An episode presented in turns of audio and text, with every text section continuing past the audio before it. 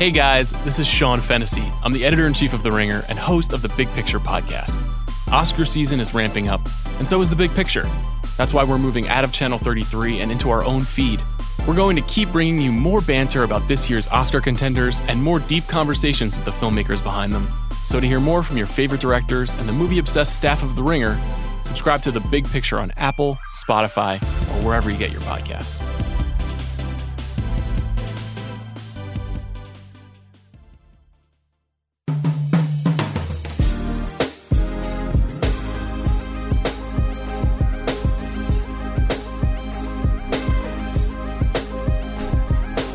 It feels like I only go backwards, baby. This is The Ringer MLB Show. My name is Michael Bauman. I am a staff writer at The Ringer, joined, as always, for these playoffs by Ben Lindbergh. Hello. And Zach Cram. Hello. I apologize for basketball-related reasons. We're recording a little later in the day, which means the sun is setting here over the state of Michigan and perhaps over the Los Angeles Dodgers as well. Ooh. Yeah. Nice. I worked that out ahead of time. I planned that out at least half an hour ago. So let's start there. The Red Sox are up 2-0 in the World Series. Game 3 is on Friday, Game 4 Saturday, Game 5, if necessary, on Sunday. Rick Porcello versus Walker Buehler is the scheduled starting pitching matchup for Game 3. For Game 4, my guess would be Nathan Eovaldi versus Rich Hill, although neither side has confirmed their starting pitcher as of the time of recording. In Game 5, if necessary, Sale versus Kershaw. So my first question, this is sort of how I found myself thinking about these playoff series. What is the path back? If the Dodgers come back, what does it look like? Well, I think this is obvious. It involves winning Game 3 because they're not going to come back from 3-0 against a team that won 108 games. Even now, it's a long road ahead. I think throughout the regular season, the Red Sox lost 4 times in 5 games just once, and that was back in June.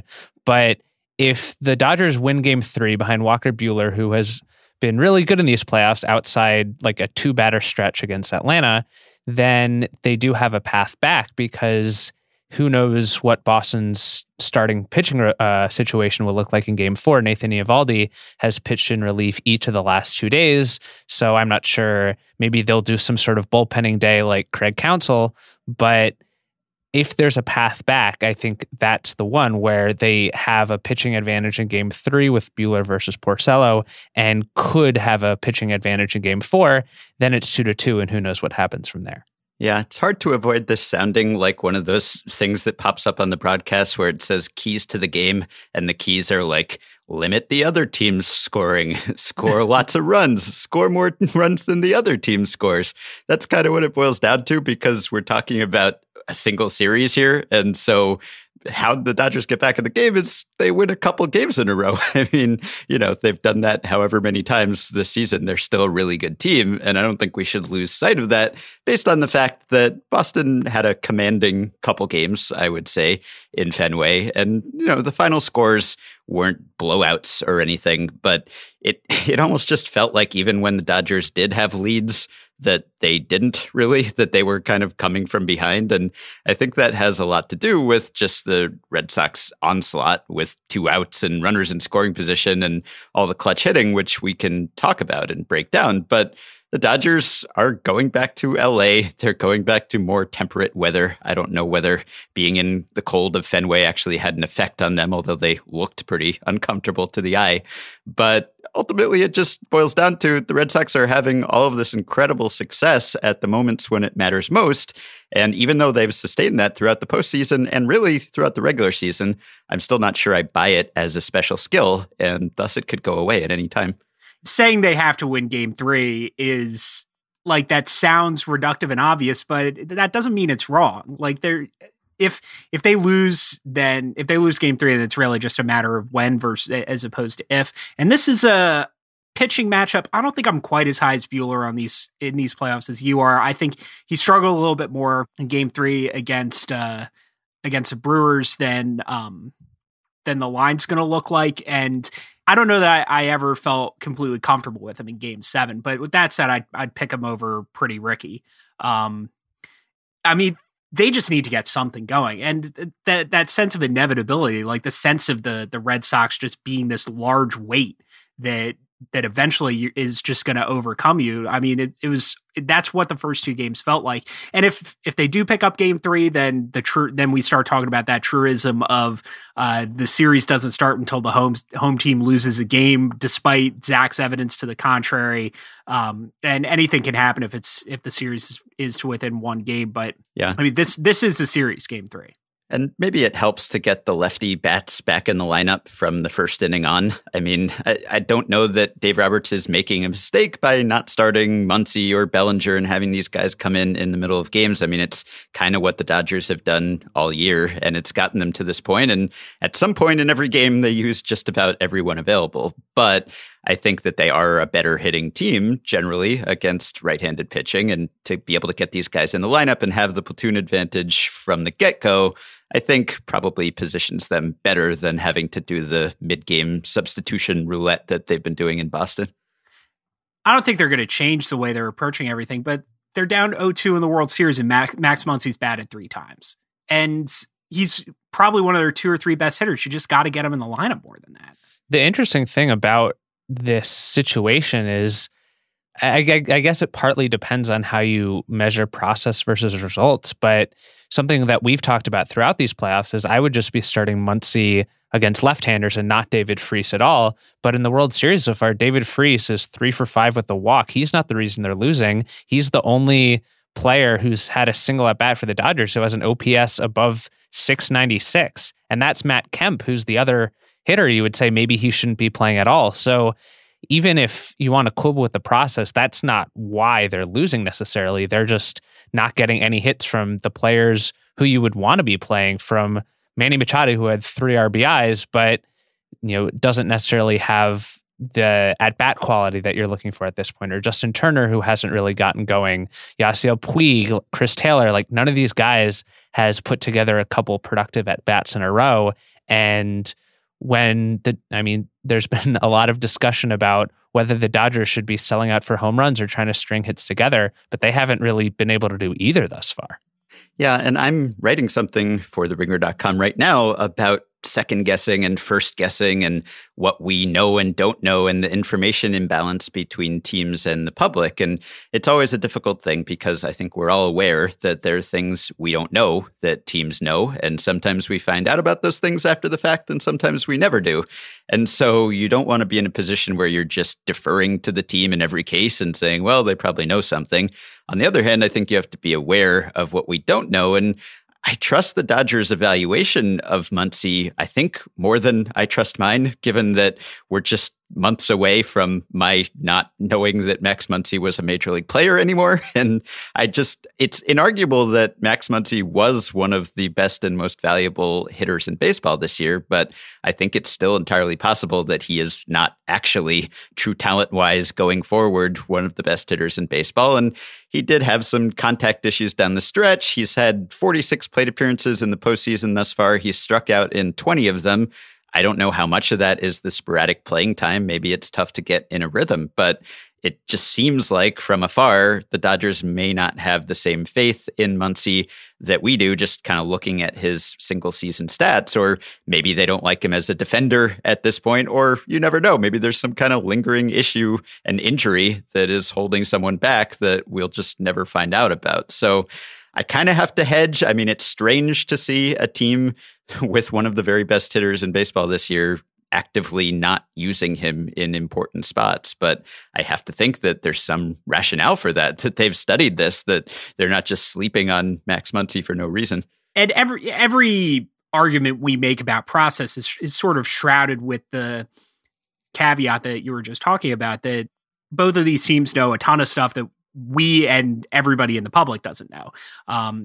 With that said, that makes it tough to make the sort of process-based arguments that are really the only way to make an intelligent and interesting critique of a team's performance over as a sample as short as a best-of-7 series. So that sort of runs into the thrust of my column coming off of game two, which is, as reductive as it is to say that the Dodgers have to win game three, that's the key to the series, without getting into how.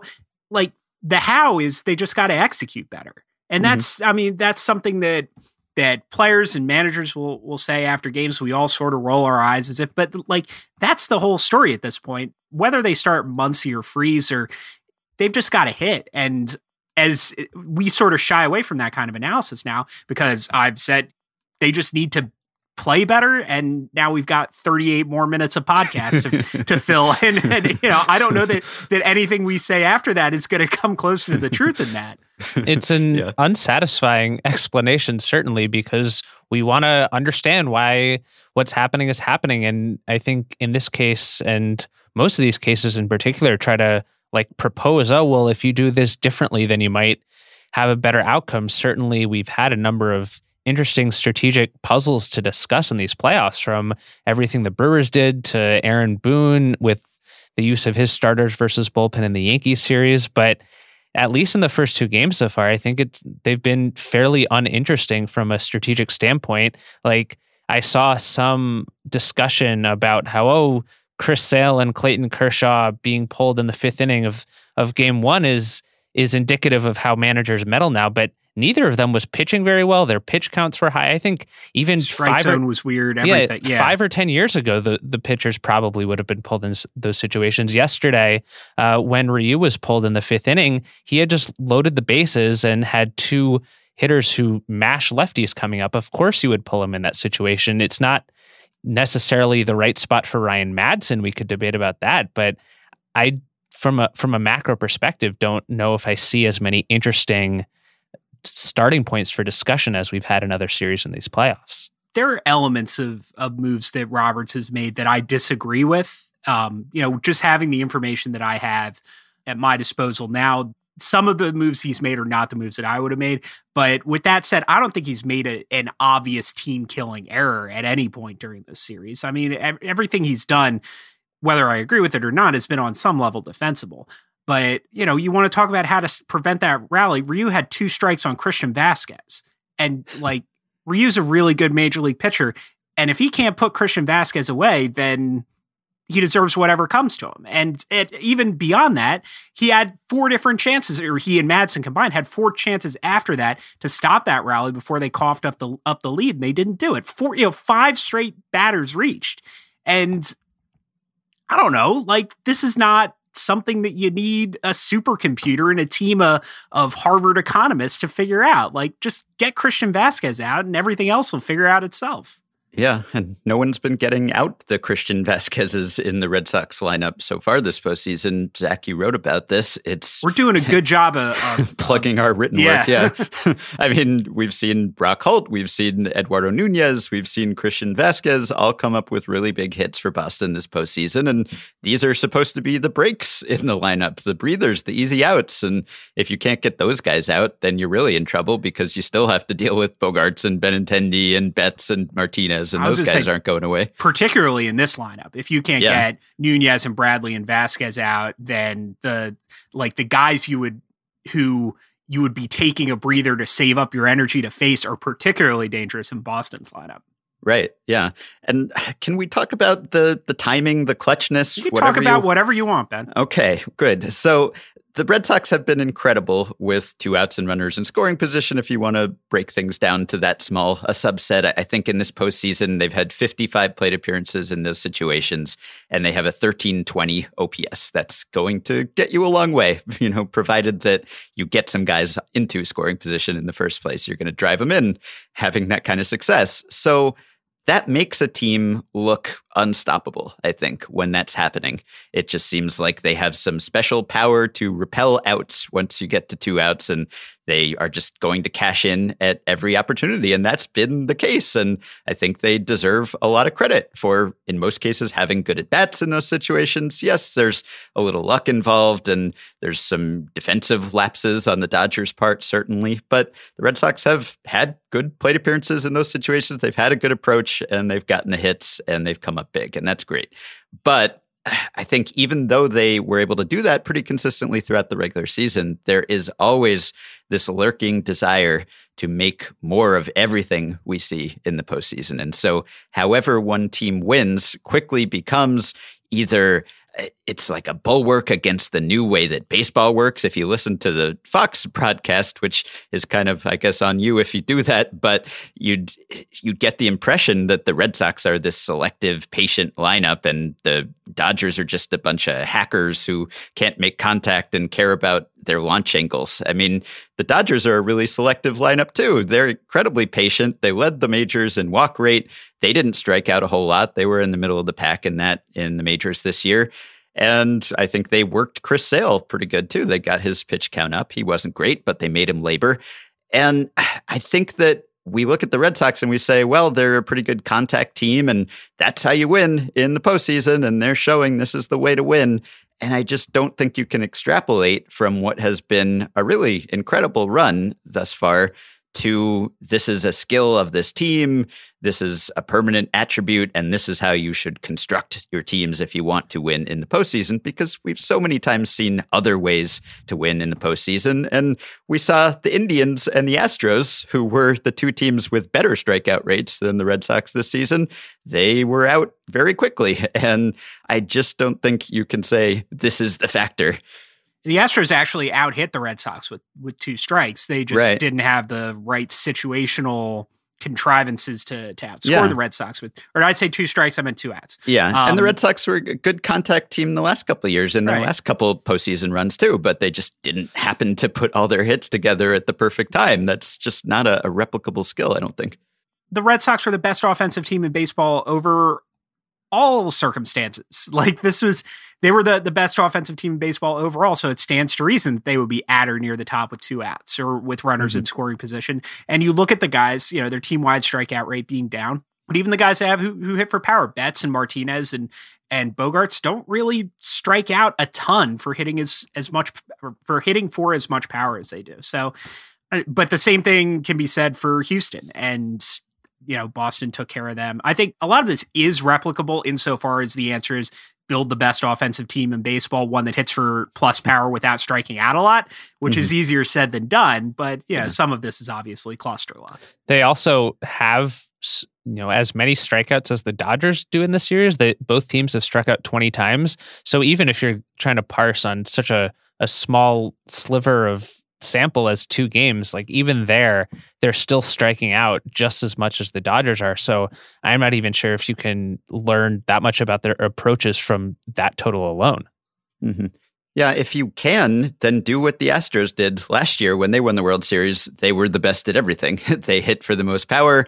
They had the best contact rate. That's great. If you can assemble everything in one package, then by all means do that. But most teams can't do that. You have to be good at certain things and not as good at other things. And we know over the long history of baseball that it's okay to strike out in the long run if you also walk a lot and you hit a lot of home runs. I'm not talking aesthetically or from a spectator perspective. I'm just talking about producing runs.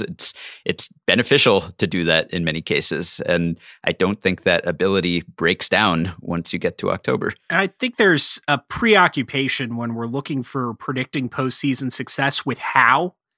You know, it just I don't know that it matters that much how a team wins, as long as you just put together enough talent to hang at this level of the game. Like this is not, tactics don't matter that much in baseball the way that, you know, there's not a styles make fights element to baseball the way there is in basketball or soccer or football. And so how you go about producing a lot of runs isn't as important as the fact that you just produce a lot of runs. It just so happens that the Red Sox have not struck out a lot. They've struck with two outs. You know, these runs would count just as much if they came with no outs or one out. And so I think dating back to, you know, you think of Nate Silver's secret sauce and going back generations beyond that, you think of, you know, changing the way you play during the postseason. And, you know, there are some elements like what Milwaukee did in pumping their best pitchers into more innings because of the off days, you know, because of the higher stakes or no need to save anything. There are legitimate tactical adjustments that you make, but it certainly, you know, particularly offensively, just get a bunch of good hitters together and let the rest take care of itself. Yeah, and it is unsatisfying just to default to it's a crapshoot and it's all small sample. And so I understand why we want to impose some sort of order on this and say, this is why it's happening. It's not because this team happened to have a good couple weeks at the right time. It's because they were constructed in such a way that they're able to take advantage of these conditions. But I just don't think it's the case. And we're just reaching, really, when we go beyond, hey, they're doing a good job and this is working for them right now, to, hey, this is how every other team should do it. And this is an inherent skill that the Red Sox have. I just think that's too much. And there's just no way around the fact that we're talking about 5-game series and 7-game series. And there's just only so much that you can use to predict that other than, well, this team is a bit better than that team and that should help them. And yeah, maybe they can stack their starters and relievers in such a way that they're better than they were over the course of a regular season. But I think that's about as far as it goes. You can just rub Jackie Bradley on the rest of his teammates and have his clutch wear off, because he hasn't hit that well this series himself, but you can see his clutch presence permeating throughout the rest of the lineup. I think zooming out, if you want to look at a team building perspective rather than a tactical one, if there's a lesson here, it's, I guess, just be diverse in how you're collecting talent. Like JD Martinez obviously signed as a free agent. The lesson there is pay players money. I think that's a good lesson to take. But then they got Andrew Benintendi as the 7th pick in the draft because they were just terrible for a season. Mookie Betts was a 5th-round pick who turned into an MVP, and they signed Xander Bogaerts and Rafael Devers as international amateurs. So they're getting contributions from a lot of different areas, and I'm not sure if there's a lesson there because I think almost every team is trying to do that as well. So it's kind of unsatisfying from that perspective too. There's not like one secret way where they've assembled all of this talent. They, on the pitching side, had a lot of top prospects and traded them for Chris Sale, but then they also paid David Price $217 million. So the lesson, again, is just build a good team using all the methods you have available, which is what every team should be doing anyway. If there is one specific thing that I think you can do just beyond acquire talent, I think, you know, Mookie Betts in particular is testament to scouting and player development. And, you know, they got 2nd or 3rd best player in baseball in the 5th round. And that's just incredible drafting and getting him, you know, whether it was identifying those attributes that, like, my personal favorite theory is that his being a great bowler is related to his ability to hit, you know, just identifying stuff like that and then cultivating that talent throughout the minor leagues or at the major league level. Like, they're getting more out of Nathan Eovaldi than anybody thought that they were going to. And so it's, you know, it's kind of opaque. We don't see behind that part of the curtain within any reasonable time frame of when it's actually happening. So it's hard to really talk about. I do want to push back on the Fox thing a little bit, unless anybody's got something more to say about this. Sure. So, the reason, like, hitters aren't the reason that there are more strikeouts than ever in baseball. Like, mm-hmm. That's one thing that I share John Smoltz's frustration with the home run 3-true outcome heavy style of play in baseball. Although the fact that, you know, the Indians, the Red Sox, and the Astros were the 3 lowest strikeout rate teams in baseball does show that making contact still has its own virtues. But the offensive style of play right now is not the result of it. Like, it's a reaction to pitching changing. Like, mm-hmm. Right now you can pluck, like, Dylan Floro was a college pitchability guy, and now he's, you know, throwing mid to upper 90s out of the bullpen out of nowhere in high leverage situations. Teams can create a John Wetland out of nowhere. Then you've got to do weird things offensively. You can't play you can't play 2010s pitchers the way you did 90s pitchers. It's just not going to work. They're a whole different level of physical and tactical evolution beyond the game that Smoltz played in the 90s and 2000s.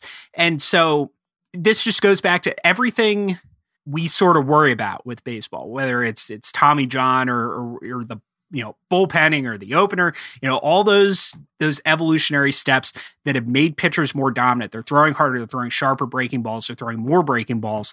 They're narrowing down their repertoires. You know, we see stuff like Lance McCullers throwing however many, you know, 26 straight knuckle curves. And in the ALCS last year, we see stuff like that. Pitching has become pretty close to optimized at this point with aesthetic and physical costs to it. But you know, if you want to talk about, you know, launch angle or you know, the acceptance of strikeouts, like, I don't know, that the causal error is backwards. And, you know, Joe Sheehan was talking about this morning, I think made a couple good points about the strikeouts are up because pitchers are really good. And no matter what teams do, they're going to strike out a lot. And that's just sort of the way things are. And you're not going to fix that with hitting approach. You're going to fix, like, the only way to fix that would be to make pitchers worse. And there's, you know, there's no rule change that you can really do to do that. Yeah, I generally agree. I mean, I think there are multiple factors, and I think part of it is that there is a reduced stigma around strikeouts. I think there's a greater understanding that it's acceptable to strike out if you're striking out because you're patient and you're seeing lots of pitches and you're taking walks and you're swinging hard so that you'll hit home runs. I think in that sense, you could blame hitters or teams for how they're developing hitters, because guys aren't choking up and just trying to put the ball in play, and they shouldn't be, because everything we know about offense suggests that in most situations, you should not do that. You should just hit the way you usually hit. So I think there's something to the idea that it's partly a change in approach that the hitters have made, but it's an intelligent approach. And I think that you're right. It is mostly velocity. It's reactive. Yeah, and unhittable breaking balls. And I think it's time to move the mound back. Yup.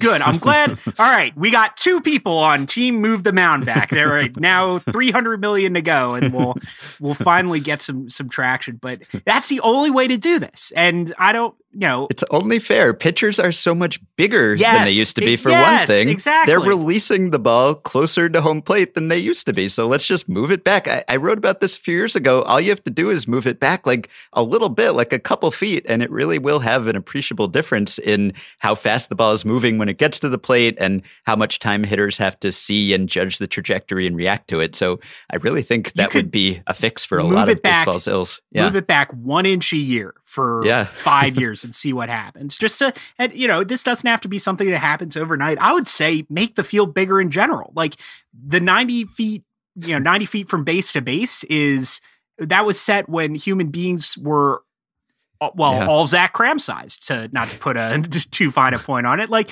Hank Aaron was the same size as Francisco Lindor is now. You know, Ted Kluszewski was the same size as Hanley Ramirez was the last time he stepped on a scale in a major league team's office. And so, like, I am surprised that the 90 feet thing works as well as it does. It seems like it shouldn't still work so well. I know a lot of people cite that as like an example of baseball, just divine. It's handed down on clay tablets, and it said 90 feet is the distance that the bases shall be apart. And it wasn't like that. Like they arrived at 90 feet because they played with other distances and they didn't work as well. But I'm still surprised that, given that guys have gotten so much bigger and faster and stronger, that still works, that we have all these close plays. And I guess it's because things have countered each other and balanced each other out, so that, you know, guys are faster runners, but they're also better fielders and have stronger arms and can make better throws. So it all kind of cancels out. And the other thing I would say is not only has the physicality of the defense and the offense canceled each other out, you're going to get close plays at first on ground balls at some point, no matter how far apart the bases are. True, so, like, we don't know if they're more or less common. Would there be more close plays if the bases were 83 feet apart? Who's to say? So I think a lot of this is just, it's folk medicine. You know, this is just the farmer's almanac of sports, and it's so dumb sometimes. But man, Zach, you haven't talked in a while. Well, I you can add me. We now have three people who think the mound should be moved back, but I do think going into this podcast, I was thinking that the first two games up to a point reminded me of the first two games last year, where I was writing a column. I remember I was sitting next to Michael at Dodger Stadium as Kenley Jansen was out for game two to give the Dodgers a 2-0 lead. I was writing a column about how could the Astros possibly come back. It seemed like the Dodgers were just dominating them. And then Marwin Gonzalez hit a home run. The rest of that game turned bananas, and we all know what happened from there. Yesterday night kind of felt the same sense of inevitability, and then Craig Kimbrell did not blow a save. So now the Red Sox are up 2-0, and they have us reinventing the entire sport. It's interesting to me. We were doing this before the World Series. Fair. But it's interesting to me that, well, obviously the series would have changed if the Dodgers had won last night, but even if they had made it look closer in the late innings, I think that would have changed the narrative coming out of that game, would have changed how we're talking about it, because I do think the Red Sox are going to win at this point. It would be hard to bet against a team that's up 2-0 in a best of 7 that is guaranteed to have at least one more home game, no matter what happens in Los Angeles this weekend. But I don't think it's necessarily as inevitable as a lot of the takes coming out of last game have made it to be, just because the Dodgers have looked about as bad as possible. If they keep that up, they'll lose, but they only have up to go from here, and they've played well for most of the season. That's very optimistic. I don't know that I necessarily agree, because, I mean, even the Astros, I don't know that they look this overwhelmed. You don't think it's going back to Boston, do you? I don't, no. Like I said, when I picked the Red Sox in 6, I said I was sort of hedging.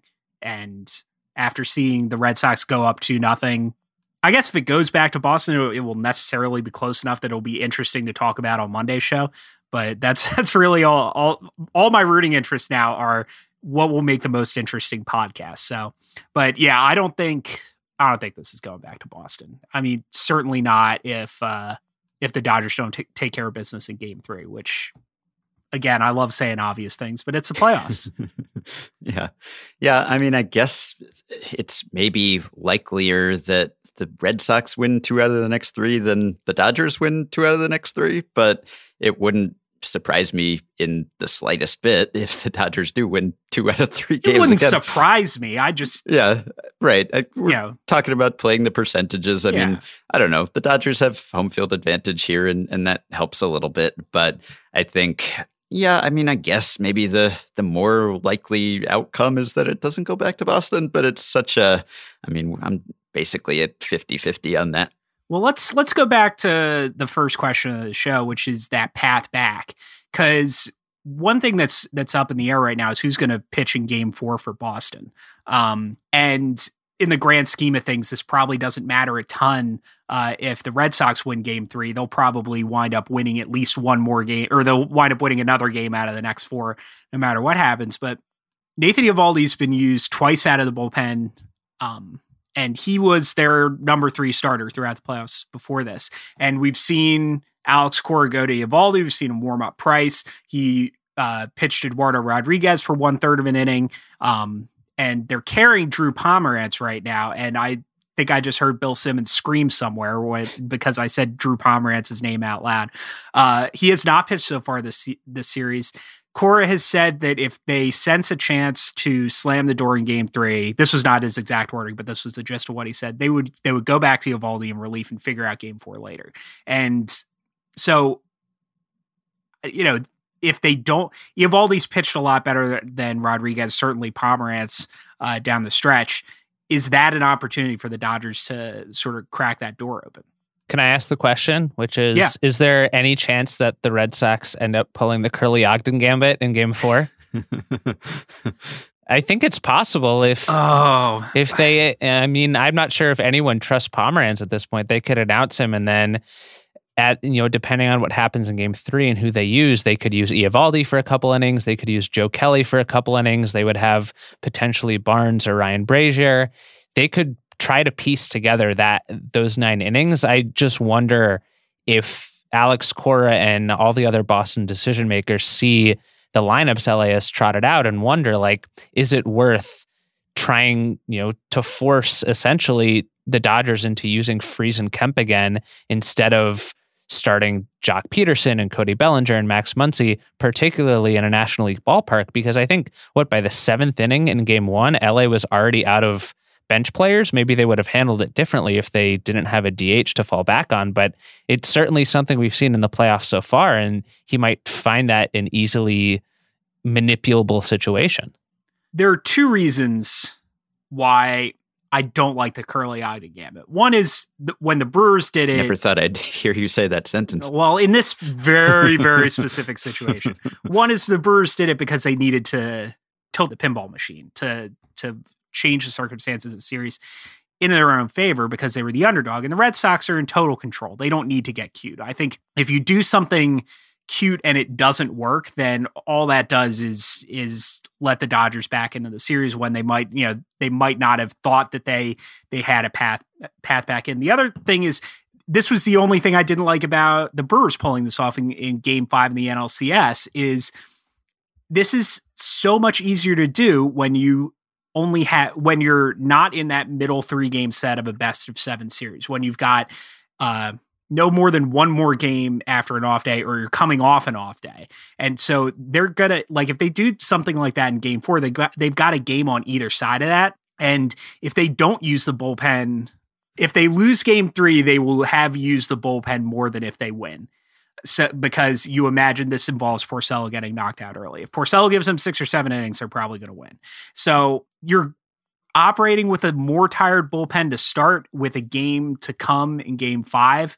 When, if the Dodgers win that, then at worst they're in with a shout at 3-2 down with 2 games left, and anything can happen at that point. Or they, you know, if they win Game 4 to tie the series, then you're going into Game 5 potentially going down 3-2 with a bullpen that's been used a ton in Games 3 and 4. So I don't know if any of that made sense by the time it escaped my mouth, but I mean, it will be fun. I don't see it happening. I think that was an unfortunately good point to damper my enthusiasm. Well, that's what I love to do, is just dampen people's enthusiasm. Yeah, you just started to get us excited about this series, and now you're just snatching this hope away. Well, this is let me say this, the Curley Ogden gambit. If the Red Sox try it and fail, that's Los Angeles' path back into the series. So okay. There's an obvious rooting interest for all of us. Yeah, well, I think what has made the use of Eovaldi impressive so far in the postseason is that Cora hasn't had to sacrifice anything. He's managed to have the best of both worlds here. He's gotten him as a shutdown reliever 3 times already, and he's also used him as a starter twice and gotten length out of him there. And I think he's done a good job of managing the workloads and the scheduling and sort of having these preset times to use him, but being willing to adjust and finding spots to bring him in when he's starting clean innings generally and not coming in with a bunch of guys on base, which he's not really used to doing. So he's managed to make him into this bullpen weapon without subtracting him from the rotation, which I think is important at this point because he's about as dependable a starter as the Red Sox have too. So I don't think you want to remove him from either side of that equation if you can help it. I'd say one more thing that's really impressive about this is Eovaldi has turned. Well, what are the 2 things you know about Nate Eovaldi going into this series? Well, he could get hurt at any time. Yes, and throws really hard. Yeah, he throws hard, and he's always hurt. And he's turned into an absolute workhorse, coming in on short rest, coming in on his throw day. And when he does start, he's started 2 games, gone 7 innings in the first and 6 innings in the second. And I don't know, that's the kind of pitcher I was sort of expecting him to be back in his Miami days. But it's cool to see him just being that guy who can come in. He looks indefatigable. He looks like Trevor Bauer at this point. Very well timed for his free agency, which will be a fascinating storyline. That might be something we track. Yeah. Yeah. The other thing about Eovaldi is he is kind of the classic pitcher whose stuff you would expect to play up in relief. Obviously, he's been great as a starting pitcher in these playoffs too, but I'm not necessarily so surprised that he's succeeding in these one-inning stints when he can really just pump his fastball, even though he's not using it as much anymore. That, hitting triple digits every time is hard for batters to connect with, no matter how straight it is, and being able to supplement that with a new cutter and his diverse array of pitches is just allowing him to succeed in relief like other more traditional pitchers might not be able to translate as well. All right. Anything else tactically about the series? Do you want to sort of pick up the pieces around baseball?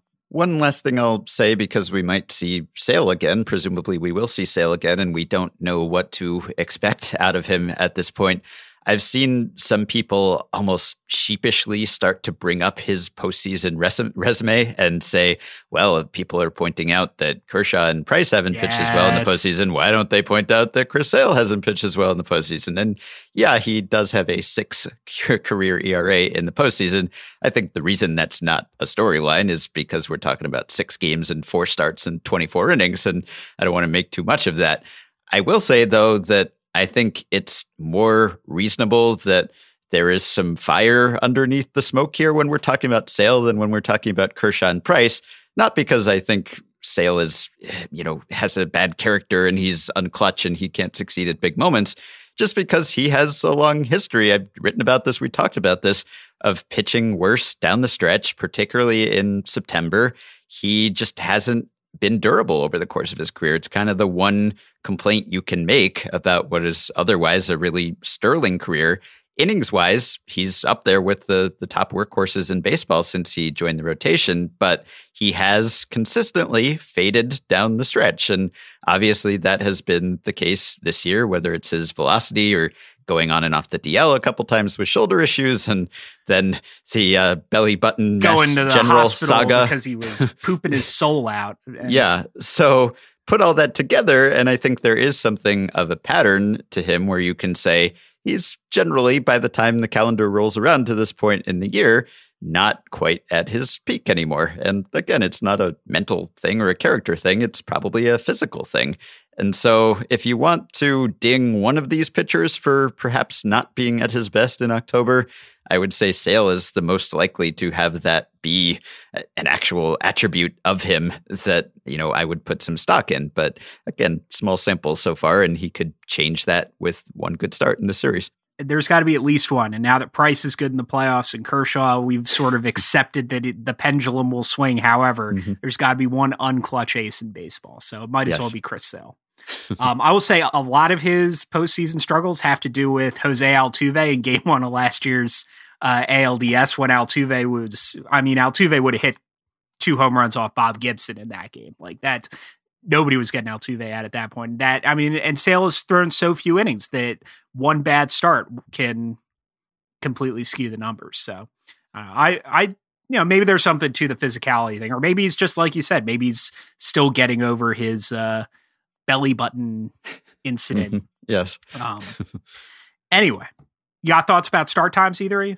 It feels like we talk about this a lot, or we don't talk about this a lot. Baseball talks about this a lot. That what about the kids who aren't gonna be able to stay up to watch the end of the World Series? How are they ever gonna get interested in baseball? And I don't know. Like, I wasn't allowed to stay up to watch the end of the World Series when I was a little kid, and certainly, I have no interest in baseball now. I just think this is a paycheck. You can't move the games back because one of the teams in the World Series is on the West Coast, and so if ever even starting the game at 5:09 on the West Coast, like half the Dodgers fans are in traffic at that point.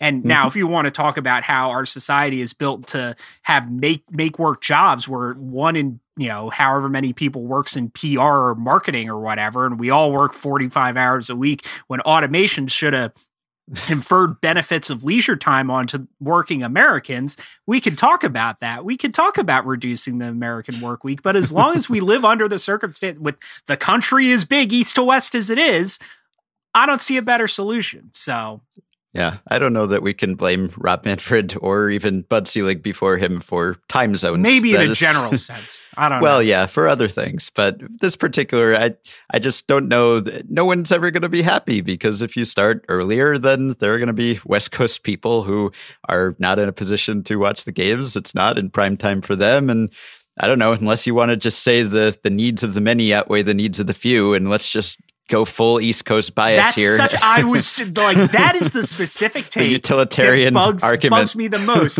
It is such a lives in Manhattan take. Civilization ends at the Hudson River, and nothing west of that is worth considering. Like, I don't know, blame Walter O'Malley. Like, maybe we should only have baseball east of the Appalachians, but unfortunately, that's not the world we live in anymore. I'm looking at the Hudson River out my window as we speak, and I can see beyond it, so I know that there is a country. This is why we spent 2 years talking about Hamilton as a country when it was only playing in one theater in one city, and it's just this New York like, as much as I look down my nose, I'm an East Coast person. I look down my nose at everything west of the Mississippi, but like, this is New York cultural hegemony, and I am sick of it. So I hope they move the game. I hope they start the World Series at 10 p.m. on the East Coast next year. Wow. You're an East Coaster now. Solidarity, East Coast solidarity.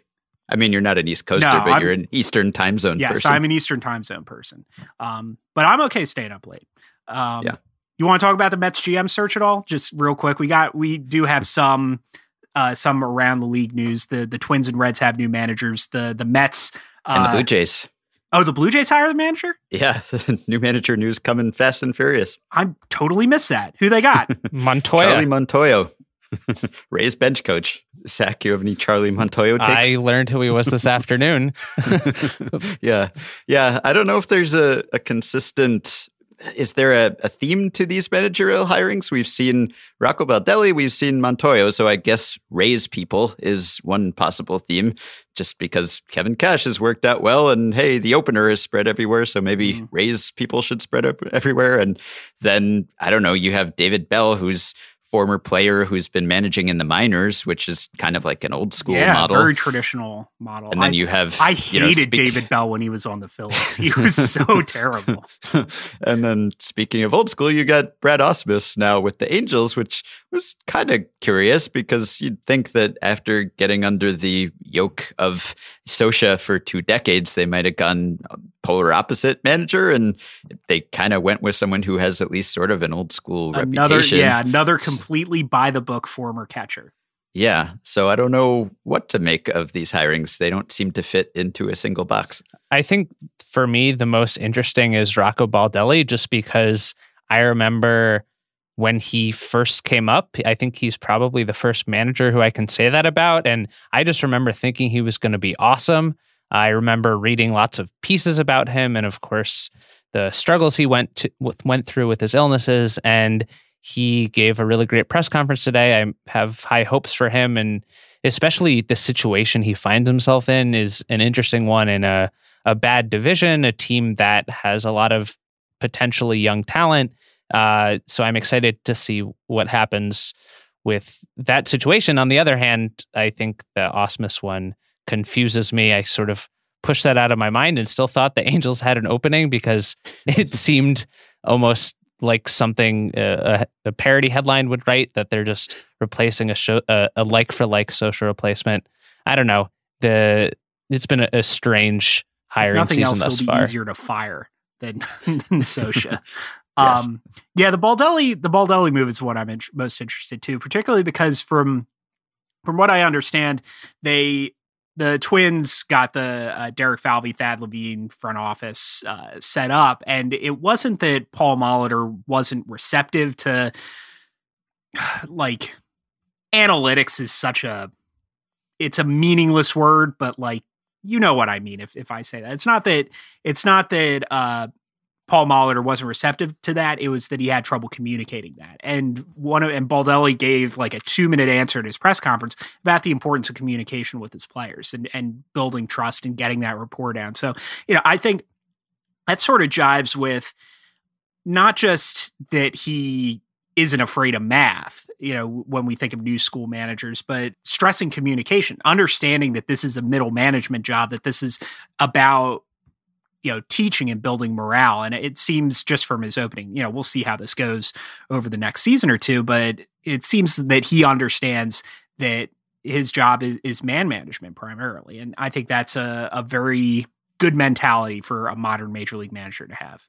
And then we'll probably laugh at this no matter what the outcome, after the World Series a little bit. The Mets are down to their last 2 candidates for general manager. They have Brody Van Wagenen, who is...